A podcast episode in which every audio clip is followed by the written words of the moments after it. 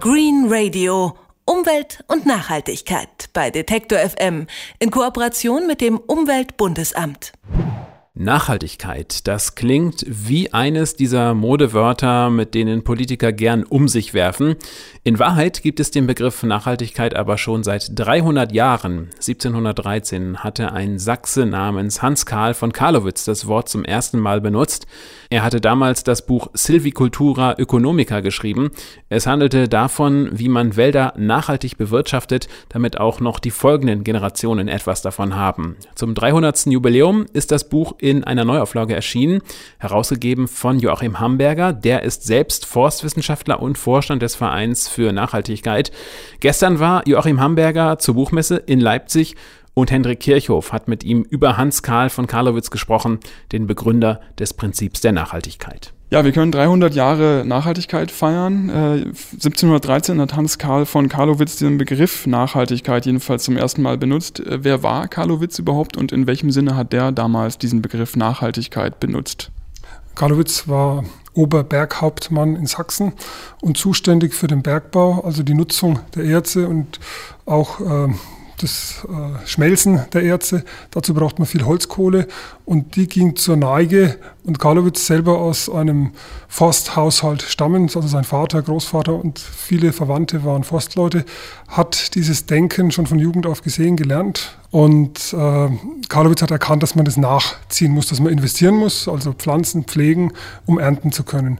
Also nicht mehr aus dem Wald rausholen, als nachwächst und dann hat er ein Buch geschrieben, ein Buch über die wilde Baumzucht. Letztlich geht es um Volkswirtschaft, wie Privathaushalte und die staatlichen, damals staatlichen Bergwerke gut mit Holz versorgt werden können. Also Nachhaltigkeit ist ein Begriff der Krise. Und ein Begriff, bei dem es in erster Linie damals um, um Geld ging?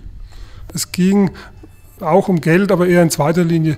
Das Wichtigere, um was es ging, war die Versorgung des Landes, die allgemeine Landeswohlfahrt.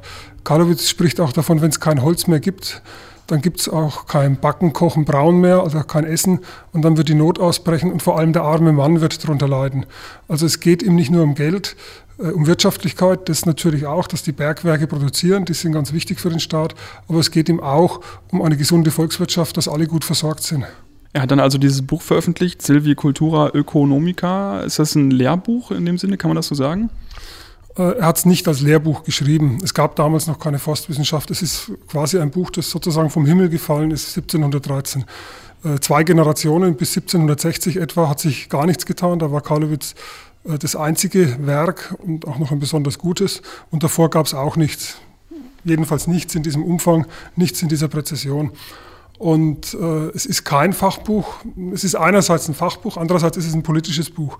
Äh, es ist ein Aufschrei der Empörung und eine Aufforderung zum Engagement. Insofern ganz modern, so wie Stefan Hessel, dieser französische Menschenrechtler, der vor kurzem gestorben ist, äh, so empört sich Karlowitz auch über die Zustände und wie Stefan Hessel ebenfalls, er ruft zum Engagement auf. Welchen Einfluss hatte das Buch auf die Zeitgenossen? Ähm, der direkte Einfluss war vorhanden. Es ist in andere Bücher übernommen worden. Es ist schwer heute nachzuprüfen, wie es im Wald umgesetzt wurde. Jedenfalls die richtige forstliche Nachhaltigkeit beginnt ungefähr drei Generationen nach Karlowitz, also um 1790, 1800, äh, am Ende der Aufklärung. Aber sein Werk ist eben der Beginn, der Start und es braucht wirklich eine ganz, ganz lange Reife, bis es über Bildung und Ausbildung in die Praxis kommt. Wie hat sich dieser Begriff der Nachhaltigkeit dann weiterentwickelt und ähm, wann ist der überhaupt so prägend geworden? Also dieser Begriff hat dann ab Karlowitz bis in die 80er Jahre gut 250 Jahre im Dämmerlicht des Waldes verbracht. Die Förster kannten den schon immer. Für sie ist es eine Art Berufsethos, eine Art Leitkultur. Sie können einen Förster beleidigen, wenn Sie ihm sagen, er wirtschaftet nicht nachhaltig. Das ist also wirklich die Berufsehre. Genauso wie ein Jurist, wenn Sie dem sagen, er ist ein Rechtsbrecher, dann ist auch seine Berufsehre berührt. Also Nachhaltigkeit ist forstliche Identität. Und in den 90er Jahren kam ein Bericht von der äh, UNO, die Frau Brundtland, Grohalin Brundtland, hat den geleitet, die Kommission. Und in diesem Wort taucht Sustainable Development auf, übersetzt nachhaltige Entwicklung. Und das bedeutet eben diesen Ausgleich von Ökonomie, Ökologie und sozialen Interessen für die Zukunftsfähigkeit der Menschheit. Glauben Sie, dass äh, Karlowitz damals schon ein Gespür dafür hatte, welche Bedeutung dieser Begriff irgendwann mal äh, erlangen könnte oder wie breit sich dieser ganze Gedanke mal ähm, auffassen lassen würde? Nein, davon hat er keine Ahnung gehabt. Er hat auch das Wort nicht systematisch entwickelt, sondern es äh, kommt nur ein einziges Mal vor im ganzen Buch und da wirkt es, als ob es zufällig ihm in den Sinn gekommen ist. Also es ist nicht systematisch entwickelt.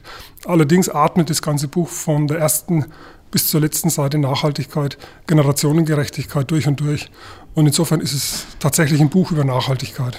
Heute wird dieser Begriff der Nachhaltigkeit ja schon inflationär gebraucht. Also alles Mögliche muss irgendwie nachhaltig sein, von, von Banken über Bildungskonzepte bis zu, weiß ich nicht, Rentenkonzepten. Äh, verliert dieser Begriff dadurch langsam seinen Wert? Ja, das kann man beliebig fortsetzen. Ihre Reihe, der Verteidigungsminister hat von nachhaltigem Truppenabzug aus Afghanistan gesprochen. Ähm, es gibt nachhaltige Entschuldigungen, was ich vor kurzem gelesen habe, also ganz viel. Ähm, jetzt kann man einerseits äh, frustriert sein über die Verwässerung in Anführungszeichen des Begriffs, aber ich denke, man kann es auch andersrum sehen, das Glas halb voll. Je mehr Leute den Begriff verwenden, desto mehr kommt das Interesse an der Zukunftsfähigkeit zum Ausdruck. Der Begriff ist ein äh, wunderbarer Dachbegriff, der soziale Gerechtigkeit, äh, wirtschaftliche Effizienz und ökologische Tragfähigkeit in sich vereint. Das ist das Besondere an dem Begriff. Wir haben keinen anderen, auch wenn er für manche ausgeleiert ist. Es ist der beste Begriff, der das ganzheitliche Denken, das systemische Denken ausdrückt. Und wenn die Unternehmen Nachhaltigkeitsberichte schreiben, dann ist es vielleicht das erste Mal Greenwashing. Aber das zweite und dritte Mal werden sie dann an dem gemessen.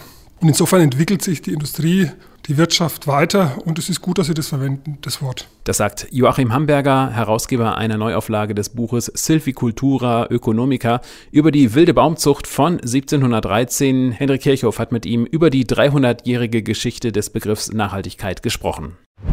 Green Radio Umwelt und Nachhaltigkeit bei Detektor FM in Kooperation mit dem Umweltbundesamt.